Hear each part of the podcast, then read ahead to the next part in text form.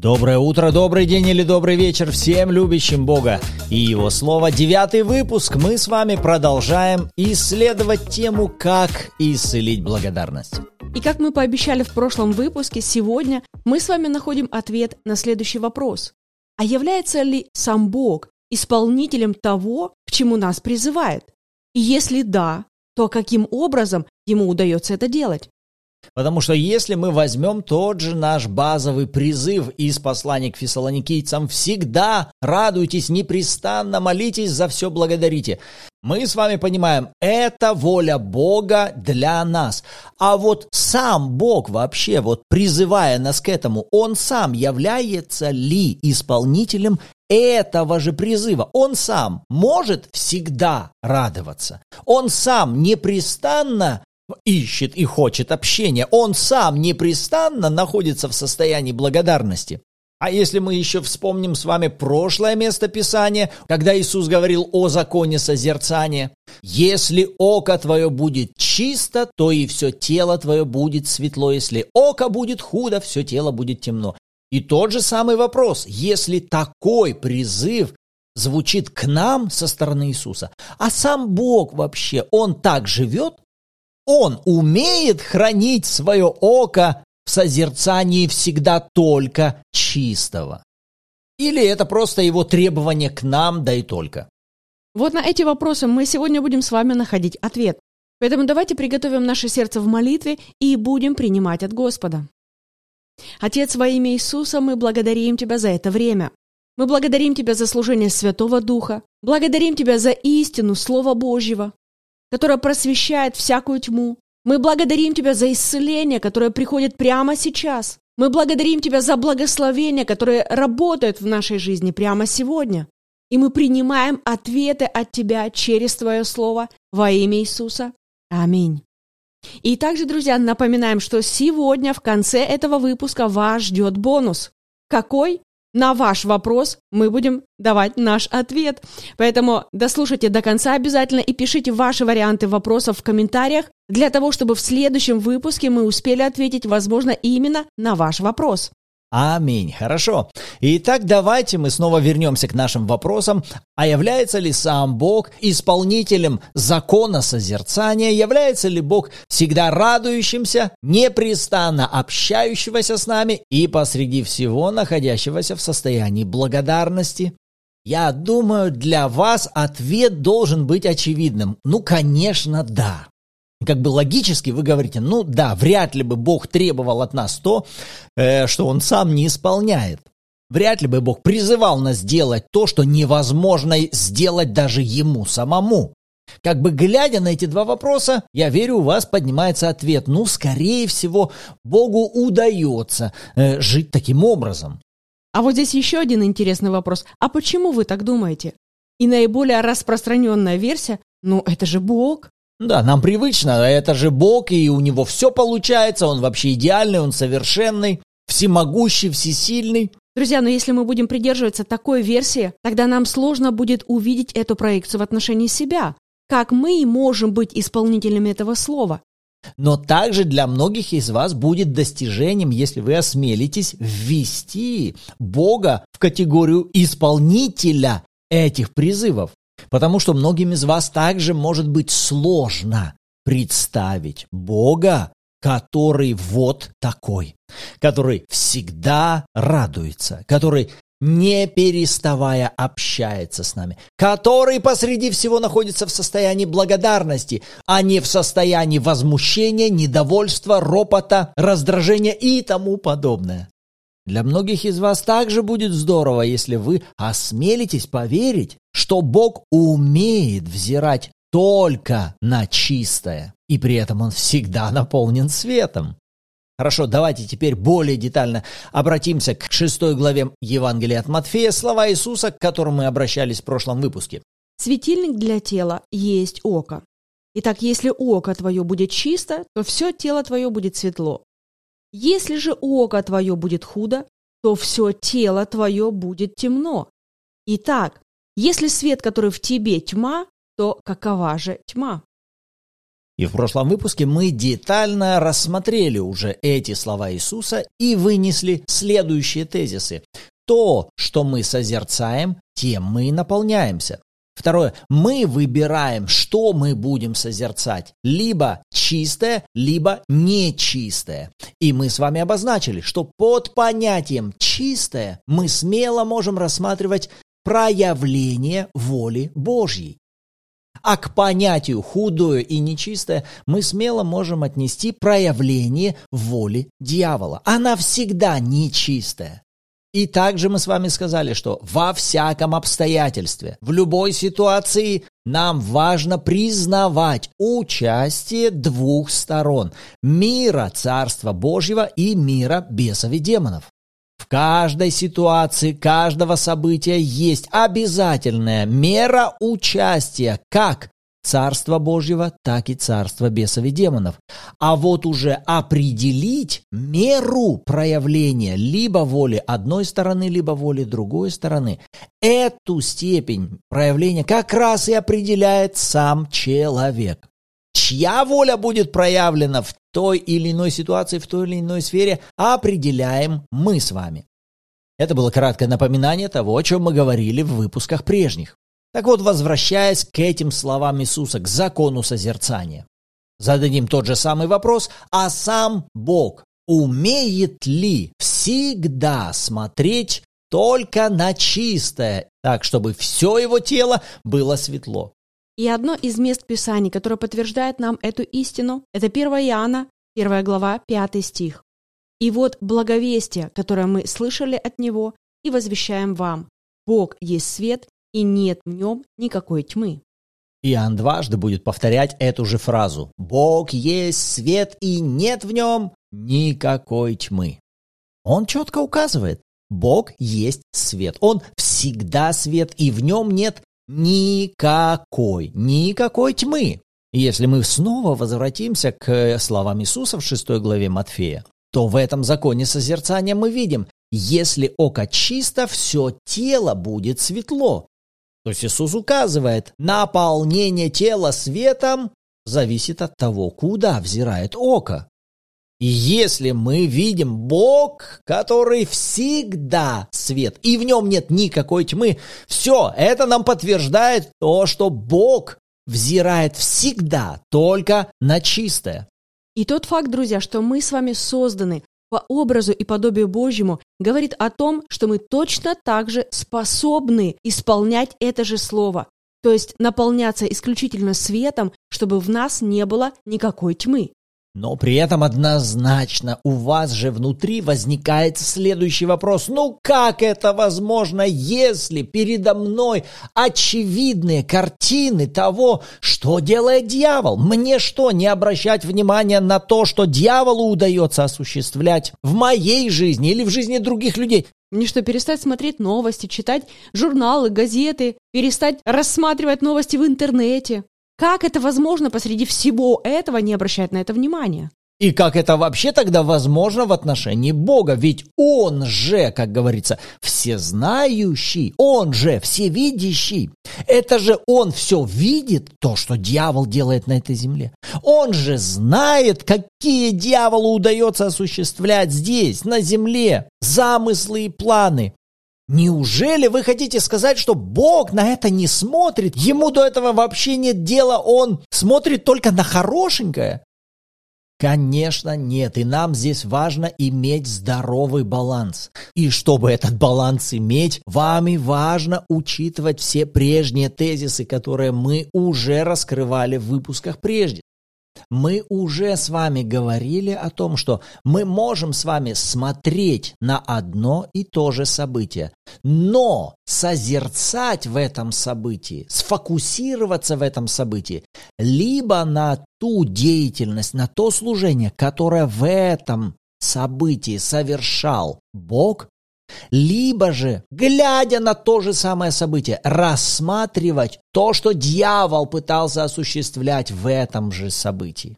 И вот как раз то, на что мы с вами сфокусированы, либо на проявлении воли Божьей, на том, что делает Бог либо на том, что осуществляет и делает дьявол, именно от этого будет зависеть то, чем мы будем наполнены. Ну, кто-то тогда скажет, ладно, хорошо, если Богу удается вот так смотреть на то или иное событие, и как бы не обращать внимания на то, что делает дьявол, а смотреть на то, что он делал в этом событии, то подождите тогда, а как он может исправить? Ну, например, дьяволу удалось осуществить свою волю вот в жизни конкретного человека, вот в конкретной сфере жизни этого человека. Все, дьявол сделал свое дело, внес разрушение. Бог что теперь этого не будет замечать? Как же он тогда будет исправлять то, что дьявол там наделал? Ведь Иисус же пришел для того, чтобы разрушить дела дьявола. Вот так написано. Окей, это хороший вопрос, и он как раз возникает от привычного нам алгоритма реакции на то, с чем мы сталкиваемся. Вот как внутри нас все работает, когда мы сталкиваемся с той или иной проблемой. Смотрите, мы смотрим на проблему, мы начинаем ее рассматривать, рассматривать, рассматривать ее негатив, да, рассматриваем всю ее трагичность, все ее ужасы и драматизм. Это мы рассматриваем. Соответственно, смотрите, следующее. Такое созерцание поднимает внутри нас реакцию возмущения. Это возмущенное состояние теперь нас к чему-то должно побуждать. Вот мы все заведенные, да, возмущенные, нам надо теперь вылить это куда-то, свое возмущение, и это представляется как некой мотивацией. Вот я возмущенный, смотивированный, теперь иду решать эту проблему. Согласитесь, это привычный алгоритм того, как человек решает проблему. Первое. Рассматривает все негативное, ужасное в этой проблеме. Второе. Это приводит его к возмущению. Третье. Возмущение становится его мотивацией к действию. И четвертое. Он действует, что-то меняет и пытается исправить эту проблему. Как он решает эту проблему? В возмущенном состоянии. Чтобы в результате его возмущение сменилось на радость и довольство.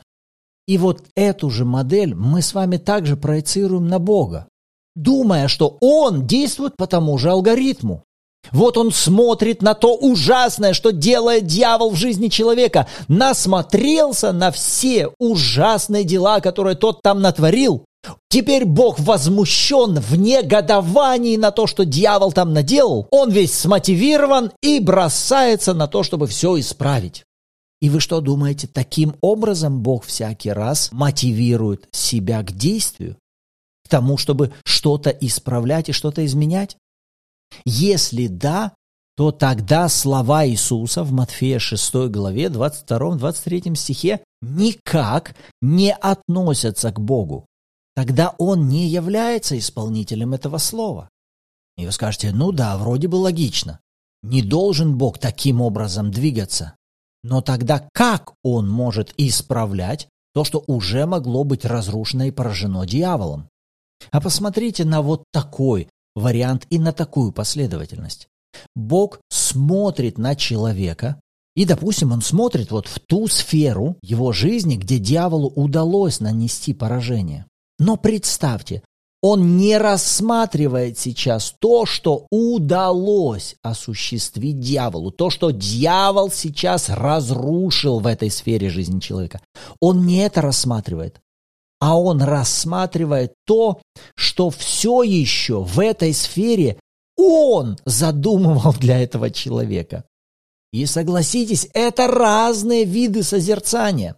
Потому что мы-то с вами говорили, Бог, Он не реакционный, Он не выстраивает все, исходя из того, что происходит по факту.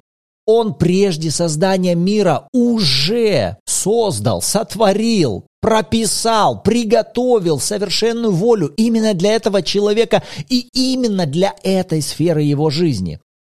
И он знает, в каком состоянии должна находиться вот эта сфера жизни человека. Он эту картину знает, он ее обрисовал. Он все для этого приготовил. И когда он смотрит на жизнь человека и то, где дьявол даже нанес ему поражение, то Бог более рассматривает все равно свою волю в жизни этого человека, и он более всего смотивирован на то, как же все-таки сделать так, чтобы его воля была приведена здесь, к ее проявлению. Можно это озвучить в следующем тезисе. Бог не так сфокусирован на том, чтобы исправить то, что наделал дьявол, как всегда смотивирован в том, каким образом привести к проявлению свою волю. Даже если в этой сфере все разрушено наполовину, на 50%, на 60%, на 80%, на 99% там все разрушено, а может и на все 100 там все разрушено, Бог рассматривает, как восстановить, воскресить и привести к жизни Его волю. То есть вы видите разницу, что Бог может, даже взирая на сферу, где нанесено поражение, тем не менее рассматривать свою волю в этой сфере и быть смотивированным на то, чтобы привести ее к проявлению. Можете ли вы здесь увидеть и созерцание, и состояние, и мотивацию, и активную позицию Бога в Его служении? Конечно, да. Таким образом, мы снова приходим с вами к тому, что фокус нашего созерцания определит в результате то, чем мы будем наполнены, а то, чем мы будем наполнены, в результате и будет являться главной силой для мотивации к действиям в той или иной сфере. Как мы это могли увидеть на Боге? Его фокус, то, на чем он сфокусирован, он сфокусирован на своей воле, он наполнен светом, он мотивирован любовью, и он действует всегда в любви. Чем нам может помочь вот такой взгляд на Бога? Да тем, что вы уже будете убирать образ Бога, действующего, исходя из обстоятельств, исходя из проблем, которые перед ним возникают. В то время, когда нам важно, важно, важно утверждать внутри себя образ Бога, который все привел к завершению. Его совершенная воля о каждом из вас уже прописана, уже приготовлена. Она существует, она уже есть. Вы понимаете, это не в идее осталось, она уже создана. Просто осмельтесь в это поверить, она уже создана, Бог уже это сделал. Ему есть что рассматривать. И вот то, что он рассматривает, оно прежде всего находится не в видимом мире, а как раз в мире невидимом, в мире духовном. И вот почему мы каждый выпуск с вами стараемся соединить один пазл с другим. Потому что если мы с вами все еще не будем рассматривать Бога, который все сделал лично для вас, он не делает, он не когда-то сделает что-то для вас. Он это уже сделал. Оно все уже в завершенном состоянии Богом для вас совершено. Если мы так не будем рассматривать Бога, послушайте, до благодарности, до состояния благодарения нам сложно будет доходить. Как же тогда за все благодарить, если в этом нет участия Бога? А это участие как раз и должно быть привязано к тому, что он все сделал и все завершил. У нас же с вами проблема как раз в том, что мы больше сфокусированы на подтверждении этих фактов в мире физическом. Мы больше смотрим на видимое, на мир физический и ищем, а где же здесь подтверждение что воля Бога для меня, она вот такая добрая, славная. Где это все проявление? Вот где у нас ошибочный образ мышления. Мы думаем, ну, когда Бог проявит свою волю, тогда да, я увижу это. Но мы-то с вами также уже говорили, что не может быть проявлена воля ни одного духовного мира, ни другого на этой земле без участия самого человека. Вы понимаете, что прежде человек должен уверовать, поверить, увидеть это, Где? В каком-то измерении невидимого, чтобы затем эта воля была приведена к проявлению в мире физическом. Давайте, вот вопрос. Что первично? Фокус, созерцание невидимого или видимое проявление? Что идет в начале? Созерцание невидимого или проявление в мире видимом? Вы скажете, ну, конечно, вначале идет созерцание невидимого. Да, это и есть вера. Вера же есть осуществление ожидаемого и уверенность в невидимом. Люди веры вначале способны видеть волю Бога, приведенную к проявлению где? В мире невидимом. Вот к чему мы с вами, как образ и подобие, призваны. Мы способны с вами жить такой жизнью. Но дьявол же больше всего заинтересован в чем? В том, чтобы мы жили наоборот. Смотри сюда, смотри на все видимое. Я буду делать все возможное, чтобы весь фокус твоего внимания, все твое созерцание было обращено на негативное, что мне удалось здесь сделать. И, к сожалению, до сих пор огромное множество рожденных свыше детей Божьих все еще продолжают черпать свою мотивацию от созерцания дел дьявола. Когда они смотрят, смотрят, это приводит их в состояние возмущения, негодования, после чего, наполнившись возмущением, негодованием, они смотивированы броситься в эту сферу и начать осуществлять там действия к переменам. И вроде бы смотришь хорошие революции, хорошие реформации, хорошая ну, деятельность с множеством добрых, хороших дел. Но такая деятельность, она не соответствует вот тем стандартам, о которых мы с вами говорили прежде. И, кстати, это как раз-таки один из вопросов, который нам задала одна из слушательниц этого подкаста. Какова связь между правильным образом Бога и благодарностью? Как это мне поможет всегда быть в благодарности? А мы как раз все это время с вами и работали над тем, чтобы утвердить главную личность, которая стала причиной для благодарения. Мы как раз весь свой фокус и обращаем на Бога как на того, кто все сделал. Именно Он является автором всего благого, что может приходить в нашу жизнь. Потому что если мы не признаем авторство Бога за всем благим, что приходит в нашу жизнь, тогда мы все равно будем приписывать заслуги за это кому-то другому. Мы либо будем приписывать это в заслуги себе, либо в заслуги судьбе, удаче, фортуне, чему угодно. Но как раз именно образ Бога, который индивидуально о каждом из нас написал совершенную волю, оснастил нас для прохождения этого пути всем необходимым. Им все приготовлено для каждого этапа. Вот это величайшее наследие, оно уже существует в мире духовном, и нам надо в это поверить.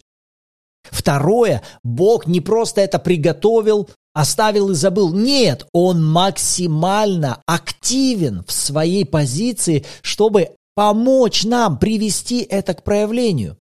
И то, на что мы сегодня хотели обратить ваше внимание, это как раз на активную позицию Бога, который до последнего всегда будет искать того, чтобы привести свою волю к проявлению в жизни каждого каждого отдельно взятого человека.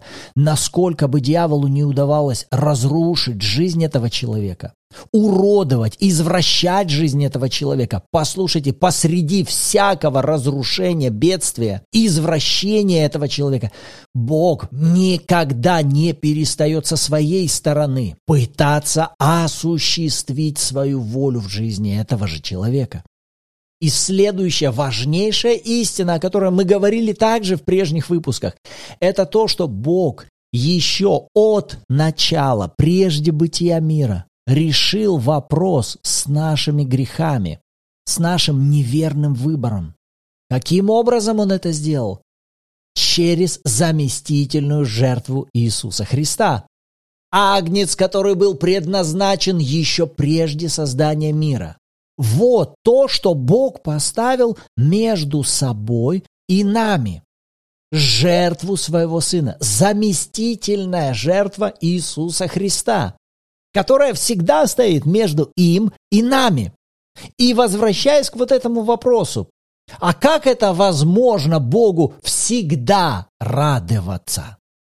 И знаете, если кратко ответить на этот вопрос, он может всегда радоваться, потому что всякая причина для недовольства была возложена на Христа. Христос заплатил цену за всякий грех, за всякое разрушение, за всякую причину, из-за которой кто-либо может быть в недовольстве и возмущении. Хорошо, если Бог возложил на Христа грехи всего мира, как это Павел описывает в послании к Коринфянам. Он примирился со всем миром, и он всю вину мира возложил на Христа. Что это значит? Как это может фактически осязаемо выглядеть? Как это можно осуществить? Это возможно только верой, и Бог это сделал. Всякая причина, которая бы могла приводить его к возмущению, к негодованию, к недовольству вами лично, знаете, где находится эта причина? Она взята Христом. Христос это взял на себя. А значит, Бог через Иисуса может смотреть на вас и при этом радоваться, глядя на вас. Не возмущаться, не негодовать, не воздыхать и не смотреть на вас с недовольным видом. Нет, всякая причина недовольства взята Христом. Это вы можете все еще быть собой недовольными, думать о себе неправильно, видеть себя никудышними, негодными, Бога недостойными и тому подобное. Это уже мы с вами так о себе можем все еще продолжать думать. Но Бог вас видит совершенно по-другому. Глядя на нас, Он всегда радуется, непрестанно общается с нами, и Он находится в состоянии благодарности за то, что Ему удается осуществить в сотрудничестве вместе с вами. Вот в какого Бога мы с вами можем веровать. Вот какого Бога мы можем с вами рассматривать в Писании. Вот каким образом мы можем объяснять с вами те истины, о которых читали прежде. Аминь. Вот те истины, на которые Господь обратил наше внимание. А на что Он обратил ваше внимание?